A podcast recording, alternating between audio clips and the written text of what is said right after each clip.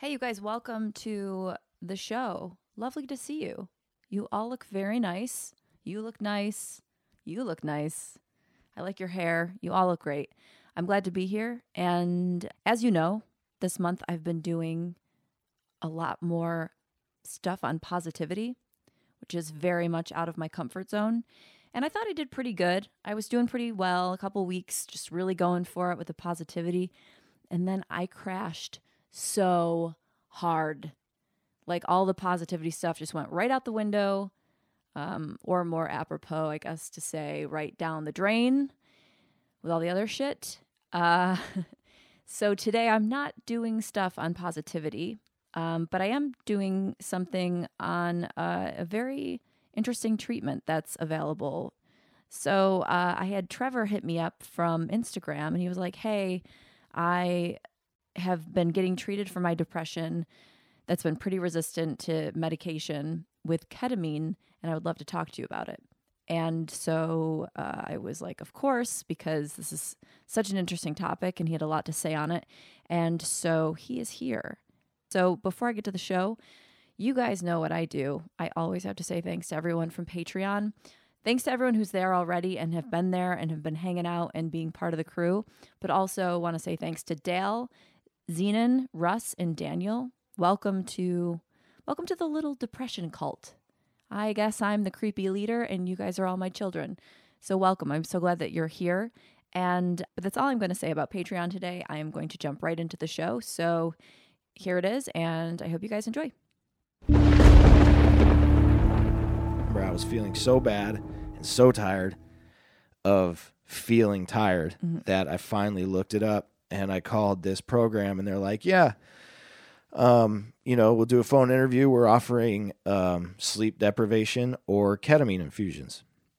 Um, I'm going to take the ketamine. Yeah, yeah. Send What kind of dummies? Like, you know what? I want to just stay up all night and be Yeah, I mean, I could do that this Friday night. You know. Yeah. Um. So I was like, Was this a clinical trial technically? Yes. It, Okay. Well, it was. Yeah, it was not so much. Clinical trials are for drugs that haven't been done, just to see how bad you know your fingers are going to fall off, or you know whatever the hell is going to happen to you. This was um because ketamine's been around for Since sixties. 1960. Oh, I'm surprised. I, I was going to say seventies. Good well, job. Well, it was discovered in 1960 and approved for use in 1970. right. So Look what happens when I read. Yeah, yeah, and again, Damn. bounce me, bounce me back some things that I haven't, I forgot about. But Just um, refer to me as Dr. Carney, and perfect. I'll, and I'll do that. um yeah so i was like i'll, I'll totally do that because i had been researching I, I like i said i'd been through a few different medications and tried all these different things and i was i basically being someone who's like i mentioned never done any drug other than was the high school and or the kid in high school that had the four foot bong and smoked a shitload of weed um i um i was really like yeah, i don't know if i want to go down this road but like when you're You're desperate. I mean, yeah, when when when you're at the bottom of a well and you've been there for so long, it's it your your mind of what you will and will not accept changes because well, you know you're you know you're bad when you're like, you know what? A horse tranquilizer sounds good. yeah Yeah. That's that's the point you hit. Yeah. That all of a sudden this is your option. yeah But it's amazing that those options are available. right and that's that's I started to research that and then it was kind of ironic that right around that time that this um program was offering that and um what I also didn't know cuz I thought you know like most of these things is that you'd have to I thought you'd have to like go down to TJ or fly somewhere weird to get it like you know how they do with like stem cells now you have to go to like Sweden or wherever it is Yeah. What's TJ? Tijuana Oh. yeah that means you've been there. Oh yeah Yeah. but uh yeah so they you know they they're like okay we're gonna you know they gave me an interview just to make sure i was legit Mhm. and you know i was sick quote unquote whatever Right. you want to call it So was the interview with a psychiatrist? yeah it was two psychiatrists kind of like a panel thing and um after two hours they're like cool you know you're a perfect um person to do it You're sad enough. Yeah. And basically the just the the test wise going back was, you know, ketamine is used as um an anesthetic um and maybe you can since you read a bit up on it. It is used now in the battlefields a lot more than um, morphine and Yeah, they used it in Vietnam. yeah, Vietnam, and it because it basically numbs and turns everything warm, and they also use it on kids, like I was saying, for anesthetic because it doesn't mess with their blood pressure, or heart rate, or some, something like that. Yeah, and it's kind of like I guess the high like if you're actually maybe doing it just more as a drug is like an out of body experience. So you're really not Oh connected yeah, to your I'll body. get to that. Oh, oh my god, I'm so excited. Yeah. Okay. So, um, basically, you know, we, we don't we can skip all the process of the the actual the program. It was a bunch of like you know functional tests and MRIs and stuff to see like what it does to my DNA and Okay, so they'd give it to you and then put you in an blood, MRI machine. Yeah, blood Wow. test. So and they it was a day after they'd like give me like functional tests, make me watch you know funny Disney movies and kind Oh, of it was a super gnarly MRI. My mom's an MRI tech, so I kind of know Yeah. it was like as heavy as a uh, a power magnet you can get for an MRI. Oh, damn. Like, And that's bad for radiation, sick. right? Yeah. Well, Yeah. this one is so powerful that you left and you kind of like. Yeah. You're that like, well, I have depression and cancer now. Yeah. Great, perfect. exactly. So. So they would show you the. This is just kind of interesting to me. So they would give you the ketamine. Mm-hmm. W- would you wait maybe thirty minutes till, for it to set in, then go in the MRI machine? No, no, no. So I would get. I would, one day I would get the infusion, and then the next day I would go get. First, I'd get a blood test. Then they'd give me a few like functioning tests, like hit spacebar a bunch of times on your laptop, and just these super basic things. But every they'd give me the same test every um every way through it through each step. And how often did you get an infusion? I got well, so you're supposed the protocol for depression as it stands is six infusions Right. within 2 weeks or like every other day or every other other day. For the point of this um this program that going back to like why it's it's not essentially like a new drug and they're testing it, they're basically trying to prove and get it out there to the FDA that you know it is safe and it works very well as an off-label treatment for depression. Insurance can cover it. the The FDA will approve it and all that stuff. But that was what I was kind of confused about because on Wikipedia it says it's not an approved uh, treatment for depression. However, there's treatment clinics like a ketamine, like Right. ketamine treatment center of Los Angeles or whatever. Yeah, Are they? Is Wikipedia out of date or are they operating like No. legally but giving you a drug? I don't understand the legality. yeah. So they're they're operating legally, and um, one of my buddies is an anesthesiologist, and I was talking to him about it, and it's basically it's it is FDA approved for you know other things, but not for depression. or whatever. Yeah. So just like let's say Lamictal is used, it's an anti-seizure medication that they prescribe off-label. Um, ketamine is an anesthetic that is being prescribed off-label. Okay, so that's what off-label means. Yeah, uh, just just different use. It is legal, but the different the juxtaposition between like, is it being used for this, which the FDA has approved, and I my head could be totally in my ass with this, but it, it seems like that's exactly how it works. Is if it's being used for what it was actually originally made for, then you know they'll cover it with insurance or what have you. But the fact that it still is legal, these um these few clinics, and I don't know, maybe if you you saw like what states actually allow it and what don't. I didn't see what states now. That that that's actually that would interest me. Um, but they're run by anesthesiologists, so it, it's like serious shit. Yeah. Like you you have a doctor and anesthesiologist with you the whole time. But yeah, as far as like going into it, um, actually getting to the actual the actual treatment, it's uh. So you know, just like anything, it's they you know they run an IV bag and they have it's basically 0.5 micromillimeters per kilogram of body weight. So I weigh a buck 90 and it came out to like 44 micromilligrams, but it was this giant ass syringe that they stick in this like automated thing and it times it perfectly to it was there were four infusions they lasted 50 50 minutes so four infusions over about two weeks, um week and a half. Yeah, it was a week and a half. Um, and I got my last one like right before like the weekend of because Christmas was on Saturday. I think I, my last one was like, you know, Santa brought me a fourth ketamine infusion. um, Stocking stuffer. yeah, but um, yeah, they, they- you know, they it, it was kind of interesting because they brought me in, and you know, coming from someone who's never done that, my my brain isn't the kind of person, or I'm not the kind of person who has like, oh, I'm just gonna go with the flow when I start feeling whatever I feel. Lay me on the bed, hook me up, and then they're like, okay, so for the next five or ten minutes. You know, you're not going to feel much. 10, 15 minutes, you're going to feel warm and tingly. And then after 20 minutes, like, you're probably going to feel You're gonna wish you were at Coachella. yeah, yeah. So So you did get pretty high. no cella over here. Yeah, tell me about it. Yeah, stagecoach. Yeah. Um, but uh, yeah. So it's actually a pretty funny story. So I was in a, a room full of nurses, and um, after 15 minutes, I was like, "Ah, this does feel pretty good." It's like you know, it's it, it was in my right arm and. Get this really warm sensation that creeps over me, and then I, I felt it. I was like, "Oh, this is pretty cool." And then, um, have you ever seen Inception? Yes. Okay, so I you- mean, I only saw it once in the theater. Okay, so you know when they hit that button and everything just goes boom. Yeah. That's Wow, that's cool. exactly what it was like. Yeah. 'Cause I and I was like n- never experiencing anything like that before. I was like, whoa, whoa, Yeah. and I had a mask on and like some you know mellow music going. And I guess the nurse said after the fact, she's like, I looked in after you said that.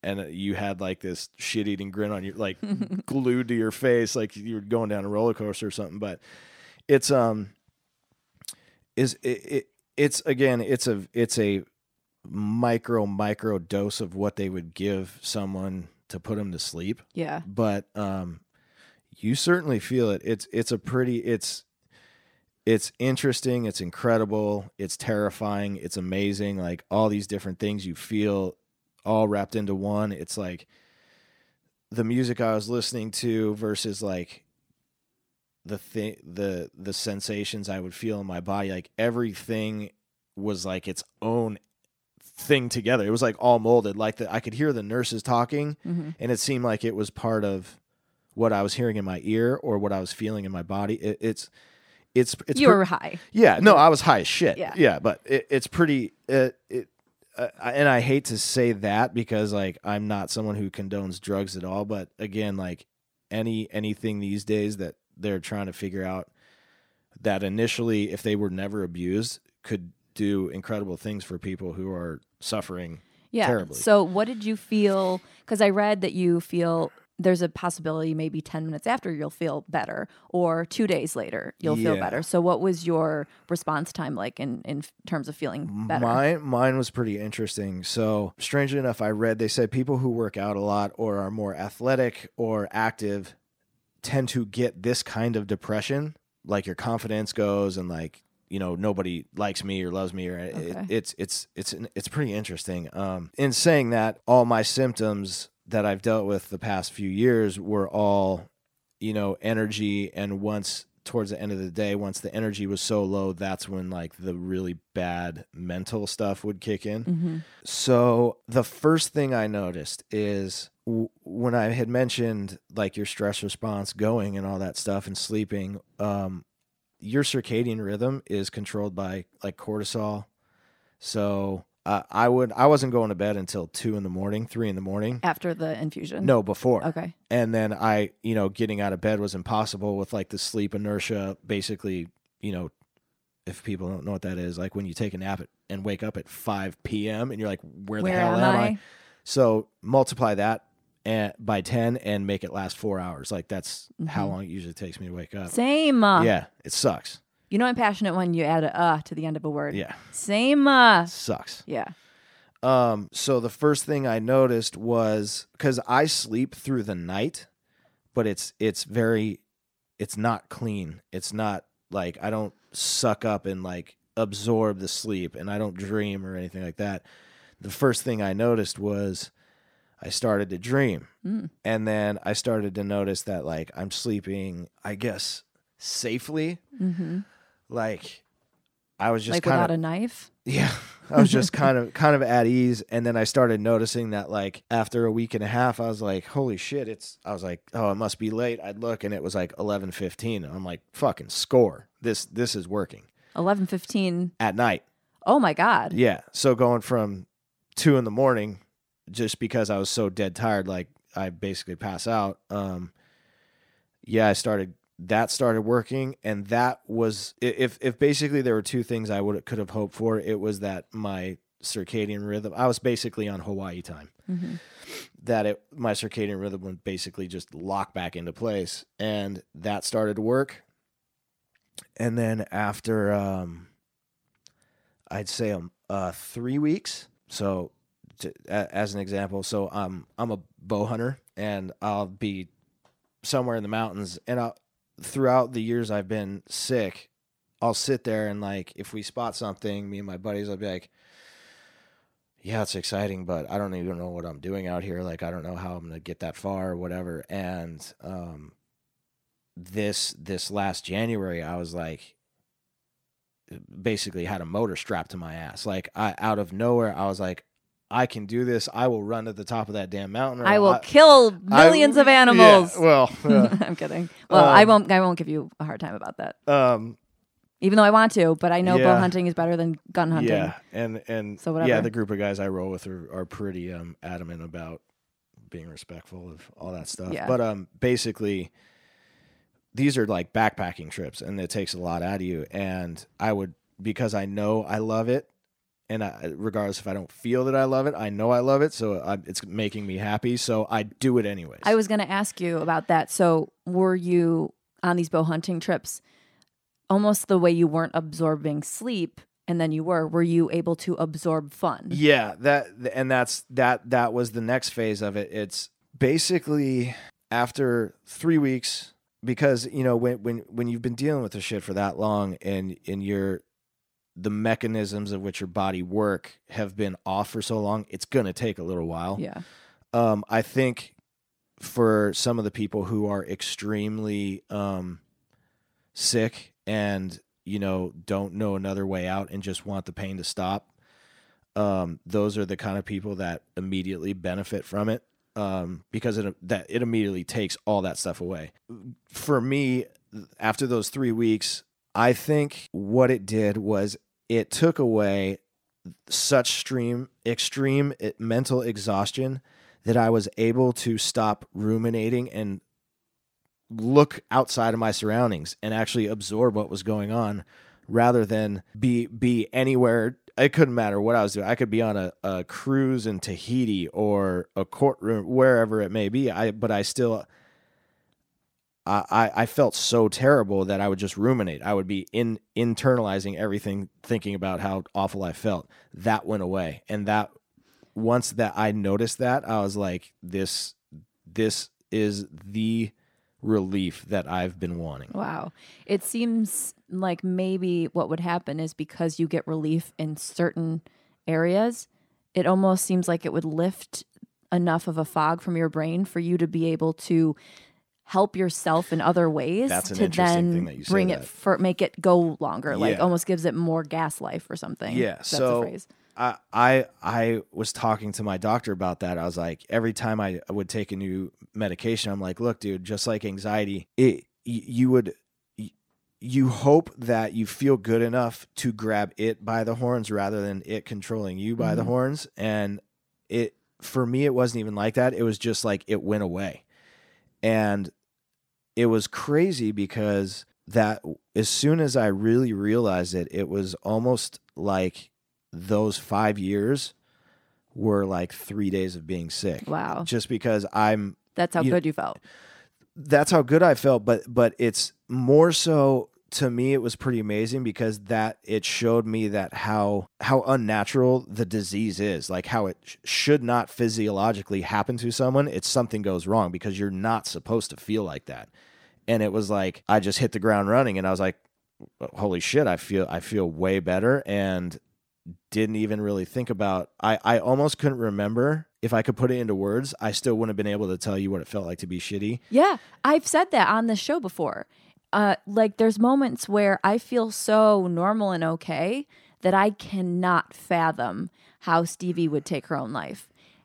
I can't fathom. It's like I don't get it. It's like I've never experienced it. But then I'll fall into the hole, and all I'll understand is why she did it, and Yeah. it's it's the only thing that I know. But then I come out of it again, and all of a sudden I'm like, back to how would Stevie do that? Yeah. So it's That's- weird how you your brain like I feel like it's almost protecting itself by forgetting what it actually feels like to feel that bad. I I hope that is the case because that's eh, you know that's probably a whole nother conversation is getting people to understand like when when people just want to sleep and have depression or they just want it to stop and they decide to make certain decisions um having people understand that like there's nothing selfish about it and it's actually quite the opposite. And you know clearly i think you just it, you just it, it is such an awful feeling that by any means necessary you just want it to go away. And it, when you're in that hole y- there's no concept of time you don't know how long it's going to last it's just so terrible you want it to stop When you're going through depression or you're like really in the thick of it, yeah you're making decisions under the influence kind of. It's like being drunk but without the fun part, but it's like your right mind isn't there, but it feels like your right mind. It feels like it's all the mm-hmm. truth, but there are all these like lies and and stuff that your brain's trying to trick you into thinking. Uh, yeah and that's what i tell myself. It's like even with the energy or all these things it's like surfing or whatever it may be. It's like look dude you like these things you know they make you happy. You're gonna feel like shit doing it but you just keep you know keep going. And that's essentially what i was doing. But uh, getting back to the ketamine thing it's like yeah that that all the those feelings and just internalizing everything and uh, i i felt good enough to where i could concentrate on like something i enjoyed and i could actually enjoy it Yeah. Okay, two questions. One, were you on any other antidepressant to supplement it at all? um yes And two, just before I forget, because I know I'll forget, when you re- started feeling better, did you at all go into like a fear mode because it's going to wear off? so that that's um So that, the first question, sorry. So the first yeah, the question first is, question- were you on anything else? yeah I, I still take a very um a very the the lowest dose of extended release Wellbutrin. Okay. Um again, I don't know why I'm on it. Yeah. I I, th- I think I'm just humoring myself that hey, it might do something. Mm-hmm. Um, but with the ketamine, um, interestingly enough, the only thing you really can't take is um, Lamictal because it could give you Stevens John's syndrome. Yeah. Oh, There's a chance it's that rash. oh, Yeah. Um, st- what did you call it? Stevens John's. That's syndrome. weird because Stevie had a rash, and I thought you were calling it like the Stevie Oh, rash. it's it's Weird. nasty. But um, yeah, everything else they I think it's just as long as you're not like getting off of something or tapering onto something. Yeah. I was pretty surprised because it said like if you're taking like a Xanax or like a benzo thing that, you know, just it dulls it. Yeah, it dulls it and so Yeah. like not to take it for like 12 hours or something like that. But you can still take it, just not right when you're getting it, which was kind of surprising that it was that lenient, I guess. Right. But uh so now you're doing it consistently. Yeah. So getting back to what I was saying about um oh I couldn't even remember how Like, bad it I felt felt. like. Yeah. Uh now it's the opposite of shit, I can't remember what I was feeling when I felt good because Oh. it creeped up on me Uh-oh. and it's actually I felt it probably 2 months ago. I was like I oh yeah, so I knew it too because I I was like I training for like triathlons like I could maybe run once, ride my bike once and barely get my ass out of bed to go swim. Oh, you lazy piece of shit. Yeah. well, but that's just you know Yeah, that's all you know our minds. That's right. that's my static line and any. Um, but then I was I live in you know Playa del Rey and I was going all the way up around Palos Verdes and back, which is fifty two Wow, miles. I did that, but yeah. So it it the the energy thing was it was great. And so Um, how long uh, is it lasting for? basically most of the people um it's worked for like two to six months some people it's like they're they're cruising and they're still fine Yeah, it said like you can get it once and you Right. could be good forever or you need it once every few Right. months or something, which leads me to ask the dreaded question about the cost of it. Okay. So Because you just did the trial thing. So now you actually have to go for Yeah. your first own purchasing. yeah, so I got four for free, which was Right. awesome. Right. But uh luckily, um I Where- knew it wasn't going to be good because on the website for the the LA clinic, it says we accept care credit, which is you know getting taking like a credit card to get it. yeah. And I'm like, which, oh geez, so it's probably really expensive. uh, you know, I mean, i- if we're talking depression and it's worth it. I don't give a shit how you get it done. Right. It's worth it it. Right. Yeah. It's just like really, you know, I was talking to, and I want to do a whole episode on this, but I was talking to um, Beza from Amsterdam and uh, someone else from Denmark, and they were just saying how their mental health system is obviously so incredibly different than ours. But I know in the Denmark situation, like, the, they get assigned a team of people that are working with them to make sure that they're moving forward. So they'll have like a psychiatrist, a therapist, a doctor, God, wouldn't that be nice? right? And they all work together, this team effort to cheer on one person issued, you know, and so it's just so sounds- crazy that's that nice. and then we're worrying about putting ketamine on our credit cards. Right. You know, and it's like a free for all kind of like Yeah, I know? think I think that's the muddiness of you know where we live and all different kinds of stuff. But uh, ironically, it's like how the people in Denmark have. I, I can even imagine their depression rate is way lower than ours. it has to be way lower. Yeah. Um. So, but yeah, the um, getting back to what I was talking about with the like the triathlon thing is um, two months ago I was like trying to beat a time and I was like kind of hauling ass home and pushing it a little, and then I felt this like bottom out, and I was like, oh fuck, it's back. And I once I have that feeling, I know what the rest of my day is gonna go like. Um. Shitty. Yeah, and even like eating, I couldn't tell you the last time I've ate and felt energized. It's just I crash. I hit the wall. I don't. I could eat a tuna salad Mm-hmm.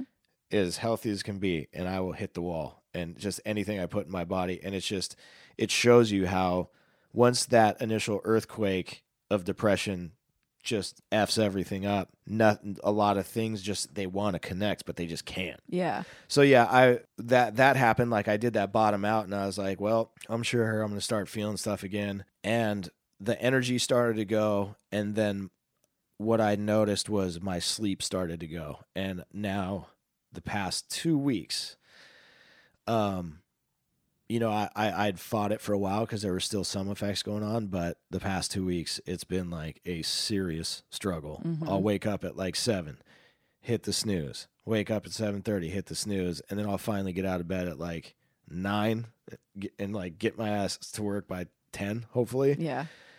And Does it feel like dread getting out of bed, or just too tired? Um, I think that sense of dread, interestingly enough, is I think for me, all those feelings are all encompassing now. They're all kind of molded. So like Mhm. the tiredness is the dread, is the something is wrong, is totally. the you're unhealthy, is something, you know. So all that stuff went away with the ketamine and then it came back. Mhm. But what um to get back to your point is I have when I was in the depths of it, and the problem is with like anxiety or depression is once your brain feels something, it's going to remember it. And a lot of people almost do worry and have a problem with getting better because the depression almost in itself becomes your best friend. You learn how to Totally. cope with it. It's it's you know it's the devil over your shoulder. It's the shadow following you around. It's it's all that stuff. Yeah, So- I always kind of say it's this warm blanket that's like feels terrible, but it's warm at the same time. Yeah. So you don't really want to take it off. Yeah, the problem with the biggest problem too with depression is it makes you, pardon my French, extremely fucking cynical towards everything, and I always wonder. It's like, am I cynical or is is it that I'm depressed? it's it's it's all a, it's all a side effect of it. It's like you want to call bullshit on everybody and everything, But and I everybody always sucks. did. Well, yeah, but so I think it's in my personality, but because I like when I was 16 or 12 or even like when I was 8 years old, I wanted to call bullshit on girls in second grade. I remember it was my first moment of wanting to call bullshit. These two girls put up a stink to go to the bathroom together at, at lu- lunchtime yeah, and the lu- lunch lady whatever wouldn't let them go together and they were putting up like the biggest fight. And I remember thinking like just fucking go alone. You don't share bladders. What are you doing? You know you just want to Yeah, like kiss I each other's asses. I think we're kind of the same breed of people that, that have that so I was leaning in us. there. But. I think this is more of a cross between negativity and just an internal hurt that you just hate that certain people, you know, everyone else is not dealing with shit that you're Yeah, dealing with yeah. too. And it, it just folds into a, a natural reaction that you already would have essentially with your personality. right. But It just multiplies it. yeah, so I think that's the, w- with with that warm blanket you were talking about. I think it just it it you're so used to being um, disappointed. It's like having once you have depression, it's like when you break your leg or you're sick. You're confident, you know physiologically and in your mind you're going to get better. After a while, when you have depression, the hardest thing in the world is when you lose that grip of thinking that this might be forever hmm and that there's nothing there's no worse feeling or life lesson that like that's one of those things in life you just may never change. And once you start feeling better if you which i god i hope everybody does and this you know there's more treatments like this that start coming out is it is tough. And but eh, but you never know how you're going to react. And i the way i reacted was how i initially hope i hoped i would it's like it's not natural Mm-hmm. Do you It's- think that affected it? That your outcome came out good because you wanted it to? I think the biggest thing for me, which was I would just through all that shit of five and a half, you know, years of not having one good day, all all I wanted to know was like, is it possible to feel better? And after this, I feel terrible and it sucks. Mm-hmm. It really sucks. But I know there's stuff out there. And the more I look at these other things, these other modalities of, like, let's say, microdosing mushrooms, or um, which we didn't even get on was the TMS thing, transcranial uh, magnetic stimulation. That's the next thing I'm going to try because apparently that's just as successful and lasts even longer. Mm-hmm. Well, And yeah. insurance does cover that. I know. Well, Stevie was doing that, and she committed suicide uh, not far after, and she didn't complete it. But I don't think she committed suicide because of the TMS. Um, but I have like a weird feeling around it now because of the I situation. Yeah. But I I looked up, you know, suicide and TMS, and there's no correlation, really. You know, besides just being a depressed person. Yeah. Um, so it's not like there's any sort of warning out there of TMS may make you worse. I just, you know, because of the situation, I can't go near it. Yeah, yeah, for sure. I think um, I have read that they're like just like anything, and any type of drugs, like w- any outside of ketamine, the the the other all the other stuff I felt before you get better, you it does kind of kick you down a, a few feet lower Mm-hmm. before it brings you back up. So I can only assume that that possibly does the same thing. I talked about a couple episodes ago uh, about Vyvanse, which is like an Oh, which yeah. is like an Adderall Yep. or Ritalin. Oh, yeah. of, yeah. And um, I've taken it, and uh, I don't take it regularly, but That's I the stuff that starts working once it mixes with like your gut. yeah, like your right. it's basically got to be absorbed by your colon. yeah. And my col- colon baby, that absorbs. I'll tell you that. So it works. um, and the problem with the Vyvanse is like kicks me out of whatever like super low state I'm in, and I love it. But then I get so fearful because I know the next day, Right. or it actually I do feel like it lasts like two days. I'll feel s- effects from it the next day, mm-hmm. not as strong, but I still feel like somewhat motivated. But I know it's going to wear off, and I fear that moment when I know it's gone and then I kind of crash again. And I don't again, I don't take it often, but the few times that I have, I'm I'm like dreading 2 days after because I'm going to be in a super deep hole and I don't want to keep taking it. I don't want to become what's the word? Uh, Dependent? dependent on it. You know, it's it funny you were saying with the um what what's that syndrome where people start, you know, empathizing with their uh, hostage takers. Oh, it's um Something it's, it's Stockholm syndrome. Stockholm. Yeah. Thank you. So that's essentially uh, I'm sorry to cut you off, but that's exactly what depression does to you. Oh, totally. Because you don't you have it for so long if you've never had that if you don't haven't felt that way out of it, you don't know. Um but yeah, it's now that I felt that way and how it is possible to get better and not feel scared or shitty that you just kind of like start feeling better and don't even notice it cuz feeling normal is natural. You're supposed to do it.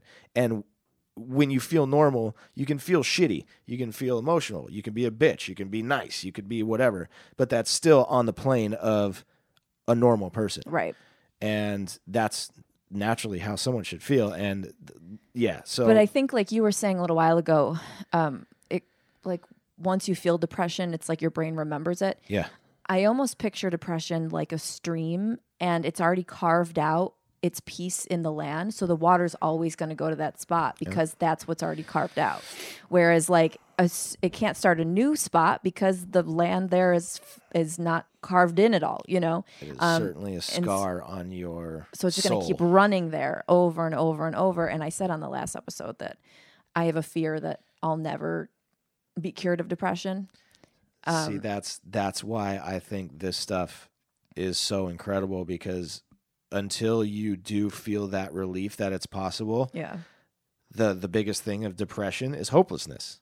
Yep. And I couldn't sympathize more with everybody that has it and this this shit is for real. Yeah. Like it works. That's amazing. And I when I was on the the treatment center website, one of the first things that it says is like about l- lifting the feeling of dread.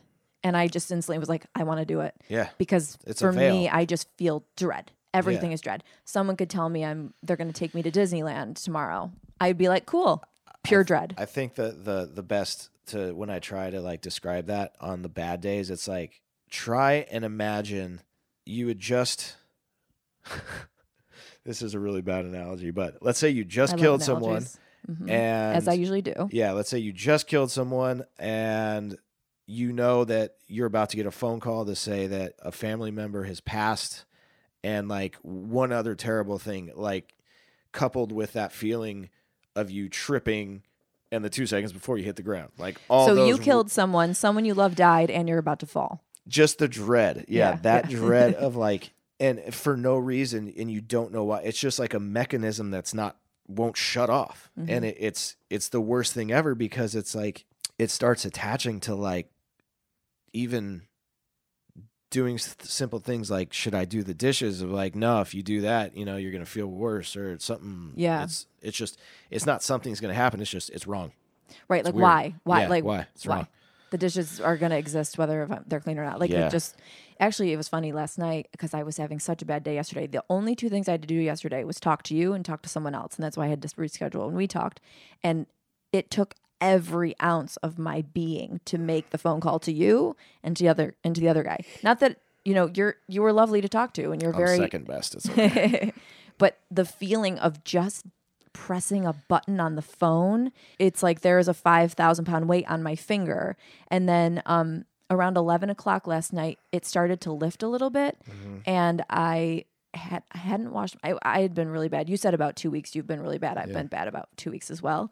I haven't, wa- I hadn't washed my hair in about two weeks. And that's like an example of like, thank you for bathing you're welcome. yeah So around 11 o'clock last night, I was like, I'm not going to sleep well if I f- go to bed feeling dirty. Like my hair hurts and Right. like it's greasy. And I just, um, and I got up enough motivation to just shower. Mm-hmm. Then after I showered, I was like, I have enough strength to put away the dishes. right And I did, but You that was gotta- all yeah, I had but You got to act on that, and you think it makes you feel better. It it parts of it does, parts of it doesn't. But with the ketamine, it's it it goes back to when you're in that shittiness for so long. Out of nowhere, you just it you realize that that is not a task anymore. But when it when that is your life, Mm-hmm. you don't you know nothing you you know nothing different and and then when you see that it's basically once you've weathered those storms you emerge essentially in the sunlight and it's But that what scares me is then the going back part. Like,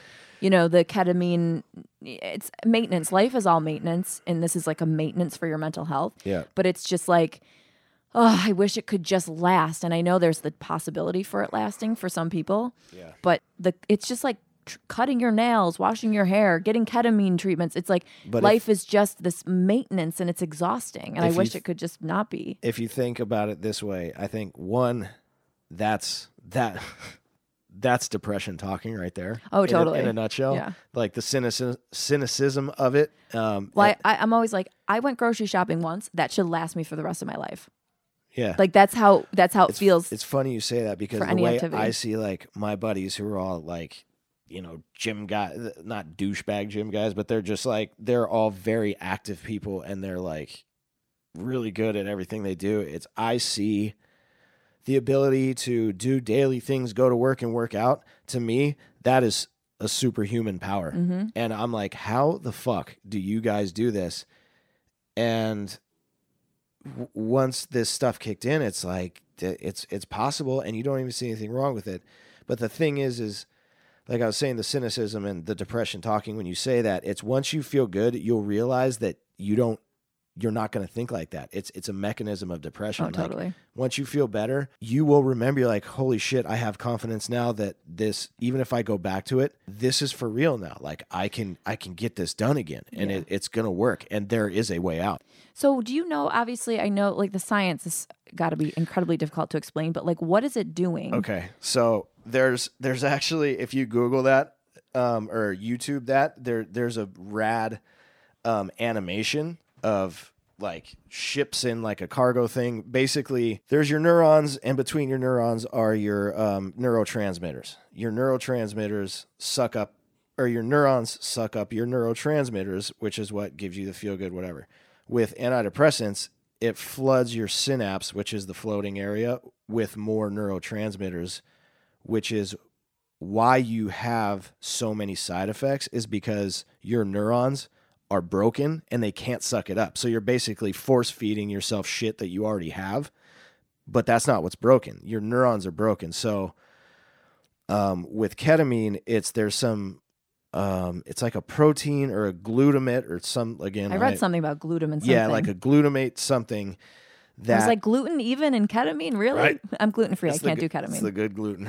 um, but it it essentially rebuilds your brain's neurons' ability to Absorb. absorb that stuff. yeah. So again, like so many things, it's they don't know exactly how it works, but they know kind of like that's the mechanism of it. So when you say absorb that stuff, are you? Do you mean like serotonin? yeah, and serotonin and you know whatever. Norepinephrine. Uh, Norepinephrine sounds like the woman Nora who Ephron, who was a screenwriter and she passed away recently. But whenever they think norepinephrine, I think of Nora Ephron. Anyway, she wrote a lot of movies. Um, I was telling you about those two video or one video in particular. There's um, I think it's Andrew Sapolsky, or he's the he's the um the head psychologist professor at Stanford. Online, he has a uh, a video that basically, to the best of someone's ability, breaks down how depression works, what if you're feeling something, why you're feeling it, of what neurotransmitter, and possibly like what drug you could take to make you feel better. It basically helped me understand and wrap my head around a lot of what I was feeling, and it helped a lot. That and then the two or three uh, TED talks about depression. There's only like two or three of them on there, but Which is surprising. yeah, I think there'd be more. yeah. Um, Gaia is another cool website too. That that website's Guy? Gaia. Oh, Gaia? Yeah. How do you spell that? Um, G A I A. Oh, no, I don't care. No, but it's it's it's it's G A I A. Yeah, almost like I don't know if it's related to the um the vitamins Gaia. Have you seen that company? G A I. But it it's a it's they're all about like psychology and all kinds of crazy stuff like that where you can learn, you know, just um my- Having it's empowering knowing what's going yeah, on. Yeah, it's empowering and it's for for something that a lot of people essentially don't deal with for the general population. Um, when you can't get answers, it's nice to at least understand these little like mouse crumbs of things, and it it helps a lot to Yeah. to know when you feel like you don't know how far down the wormhole you're going to go, and you feel like you're losing control. So to to understand what some of the stuff is helps Yeah. a lot. So before I get to the segments, Yeah. um, I want to uh, talk about being a guy or being a man Oh, yeah. with depression and the stigma for you. So for people listening who can't see you, you are like a man. You have cowboy boot type things on. You have tattoos. You have facial hair. Like you're you're not like a dude as in like a surfer dude, but you're you're a dude. Funny, you know, I have surfed all my life too, which is Oh, yeah, you funny. mentioned that, yeah. yeah, yeah. Um, but you, so you don't come across as someone who is going to be depressed or crying before they go to work. Yeah. Uh, so it's when I see people like you feeling sad, it makes me happy. Does not discriminate. No, right, and that's what all. makes me happy. It's like, okay, cool. I'm I- this vision of what I have in my mind of what is supposed to be the depressed person is everybody, not what I thought it was going to be, Right. which is very good, Right. but also very bad. yeah. So So Going did you have back- friends that you could talk to about well, it or anything? uh, the toughest thing is, is like, and this is one thing about depression is like, even after I've suffered, when someone says, "Oh, I'm depressed," people who have it understand it, and people who've never had it really have no idea what it's like for your body to physiologically turn against you. Mhm. and there's no differentiating between one term. So some people who say the same thing, some people know what they're talking about. Some people are like, yeah, you you felt bad for quite a while, but it's not where you, you no matter how hard you try, there's nothing you can do. Did you feel like it was difficult to start talking about it? Um, Did you feel did you feel shame when you were feeling sad or no, crying? I I didn't I didn't feel shame. Um, I think the one thing I felt the most was because I'm a pretty empathetic person. Like, you know, I have a, a great family, I have a great upbringing, and you know, I I care a lot for. I ha- hold a lot of regard for people around me. The worst thing I think that even if you don't have like the guilt part of depression, it molds into that because when you have family that want to help you so much and you can't even no matter how hard you fight and tena- tenacious you are you can't even help yourself yeah. um, it, it's it's hard as you see you wearing down the people that love you that's the hardest thing I was going to ask if you felt like you were being a burden to people. and that's that's the biggest thing and that's what's tough. And i think collectively if you understand that you're, you're not and it i know it is exhausting for a lot of people but the more you understand a lot of these feelings like the more you can handle these things and like just trust that it sucks but it's going to be okay because there are things. Days do get better. That's i always say just you know like weather the storms and you'll you know emerge in the sunlight. If you're going through hell keep going all you know all that stuff. It's like shit gets bad. It gets real bad. But there's always there's always a better day for yeah, sure. Yeah. so. I sent um I tagged one of my listeners Victoria in a Instagram video recently. And I don't have the guy's name but there's this guy who does inspirational type of speaking. He's got like 200,000 followers or something on Instagram. But I don't love that inspirational stuff. It tends to all eventually turn into just noise, but yeah I followed him with instagram there's so many of those Oh people my out there it's that just- everybody wants to be a they inspire me to never want to leave my house. exactly but uh, he had this good little story and it was basically i'll summarize it uh, this the student went to his meditation teacher whoever it was his guide and said i'm having a really hard time with my meditation and i'm not you know connecting i'm distracted blah blah blah. And the and the practitioner or whatever you'd call him said it will pass. Don't worry it will pass.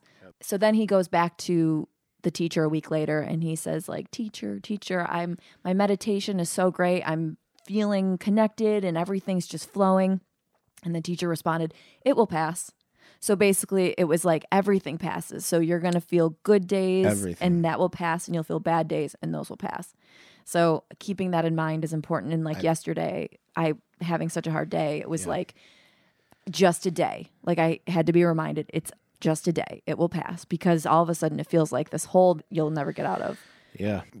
I think the biggest thing you need to do, and even though it's hard when you're in such a deep hole, is uh, be an advocate for yourself as much as you possibly can. Um, but within that, it's y- y- what I've found out through so many, there's so many in- intricacies of the human body that that shittiness you could be feeling for a day might have been something you ate. It could have been something that happened. It could be anything. But the thing is, the body works in cycles and waves and everything, and the shit will pass yeah it may get bad again.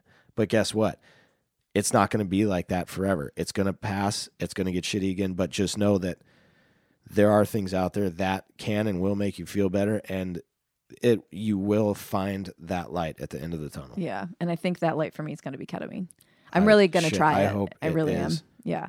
Um, okay, so I'm going to get into this new segment I'm introducing Okay. today called "Cooking with Carney," Okay. and uh, it's depression snacks or depression dinners or depression food. Ooh, I'm probably going to be really shitty at this because I like cooking Well, and healthy. So we're going to talk about like something pathetic that we've eaten depressed. And so um because I know for me when I'm really depressed, I don't want I can't cook. Putting something in the microwave to me feels like going to France to learn cooking skills. Like it's just so much. it's too much.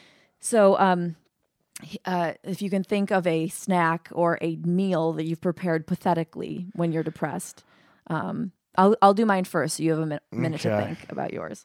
Um, so one pathetic snack that I tend to do when I'm depressed is um, uh, I love chickpeas or garbanzo beans, also known as, Mm-hmm. and these are the directions. So here are my directions on how to consume chickpeas depressed.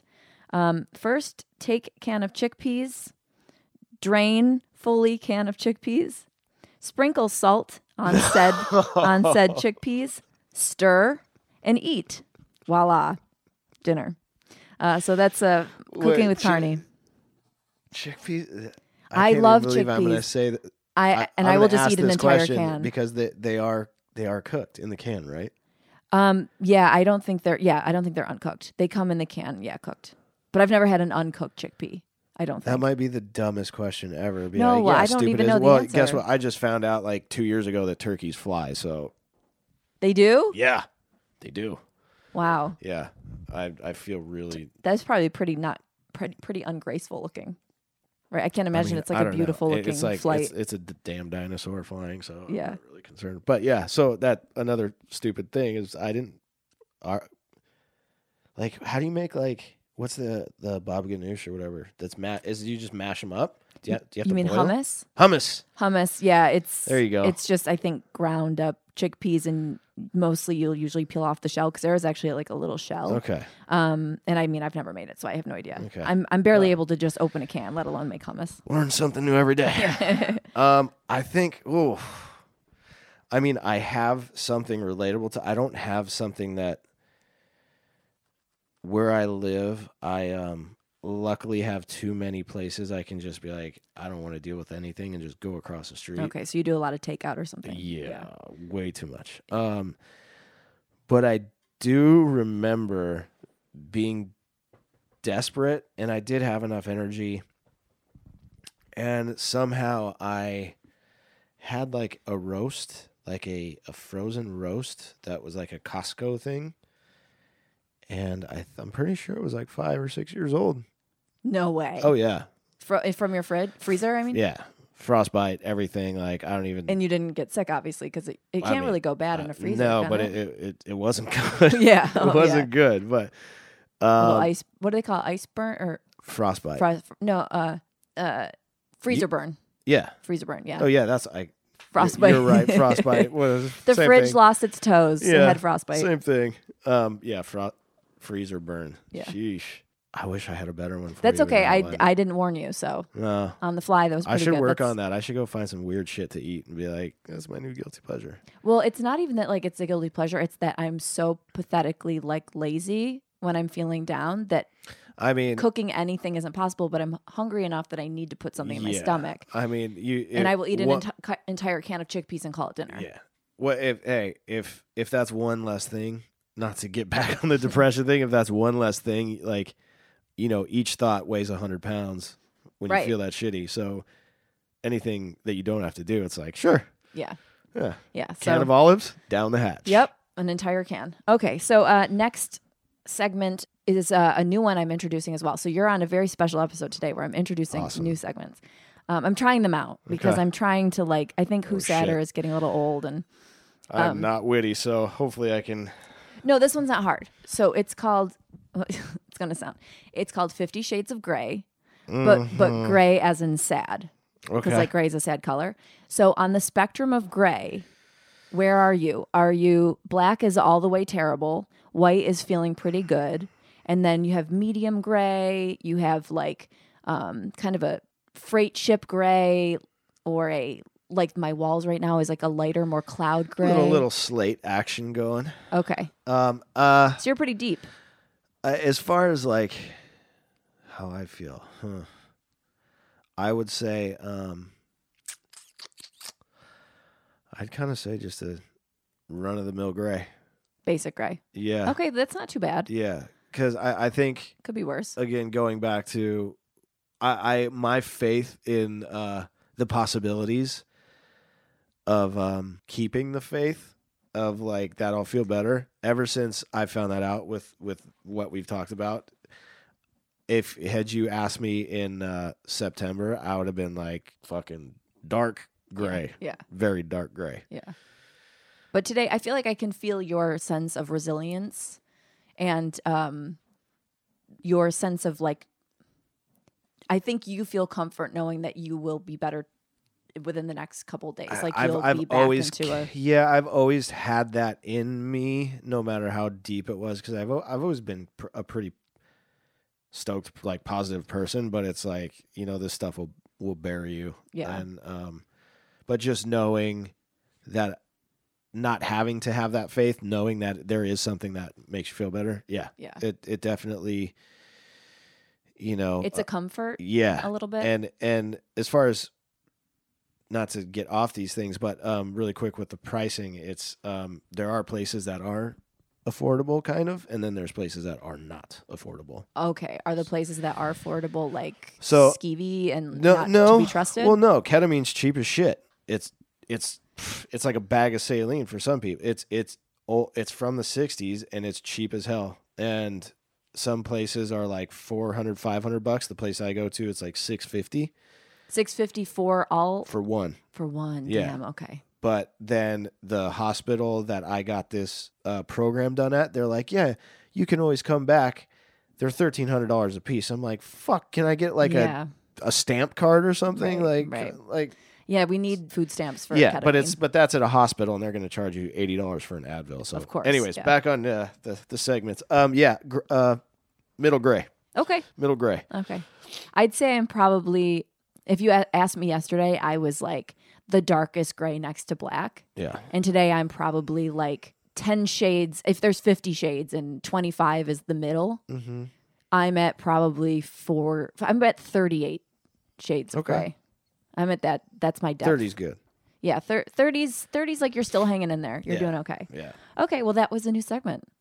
solid. Um, and then uh, lastly, I'm going to do a depression impression uh, because Netflix recently got uh, all of the Twilight Zone on on Like there. So you, The old, The old one. No Mhm. way. Oh, there's a few I remember that are like.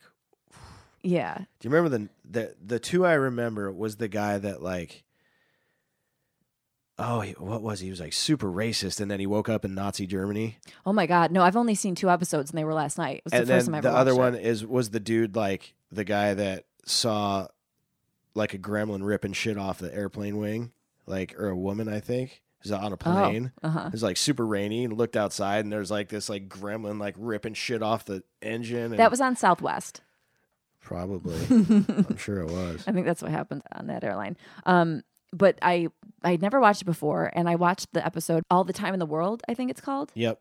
and Oh, I haven't even thought about any of these. And it's interesting with like Black Mirror and all those coming out, how Yeah. much they correlate. And I mean, if if they had the technology back then when they filmed the Twilight Zone to do it now, it would be just an ep- such an epic show. Yeah. But I mean, if you look, it's just so it looks so hokey because it's like done in like 1950 or whatever. yeah. Um, but the All the Time in the World episode was basically this guy who loved reading. That was like his happy place was reading books, and he couldn't read during the day because he had to work. And then at night, his wife wouldn't let him read because when he was home, she wanted him to do things around the house and, and go out and be social and stuff.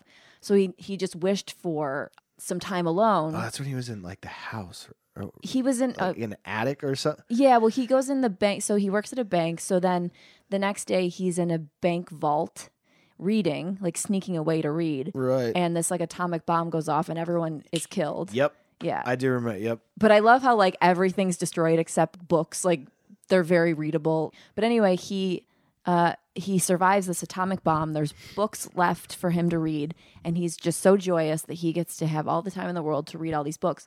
And then his glasses fall off and drop and break, and he's totally blind. And so now he's left alone on the on the earth with all these books, and he just can't read them. And it's like that, you know, freaky kind of tragedy type of thing. But anyway, the reason I'm mentioning that is because I looked up the actor who played the guy, and it was um, Burgess Meredith who I had no idea. That's a solid name. It's a good name. Yeah, But he strong. was he was Mickey in Rocky. He was Rocky's trainer.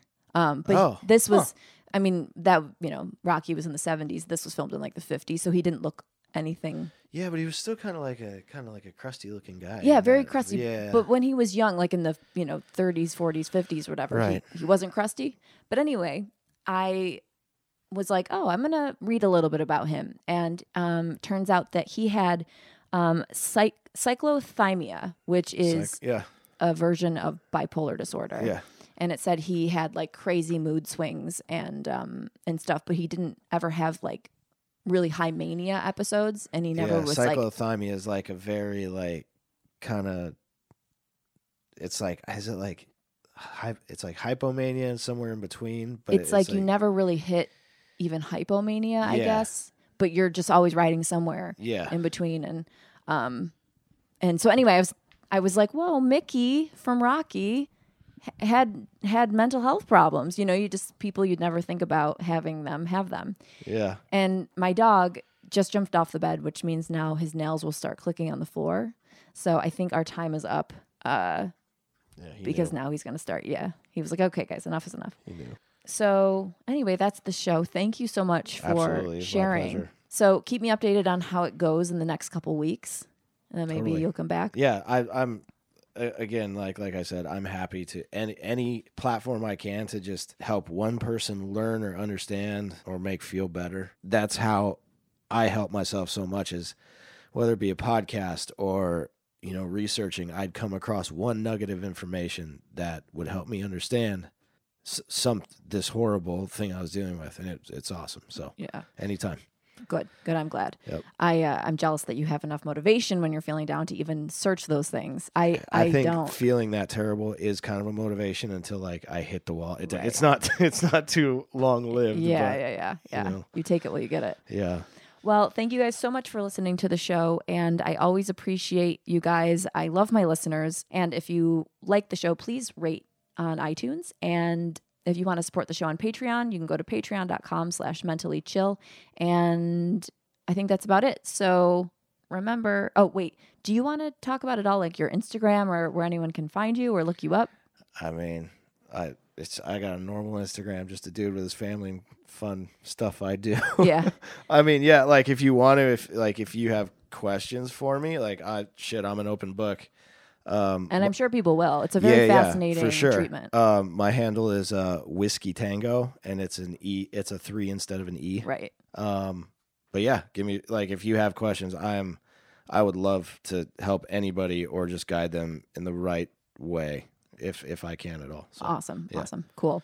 Okay. Well, thanks for listening, guys. And uh, hit uh, Trevor up if you're interested. And remember, stay sad enough to listen, but not too sad. See you next time.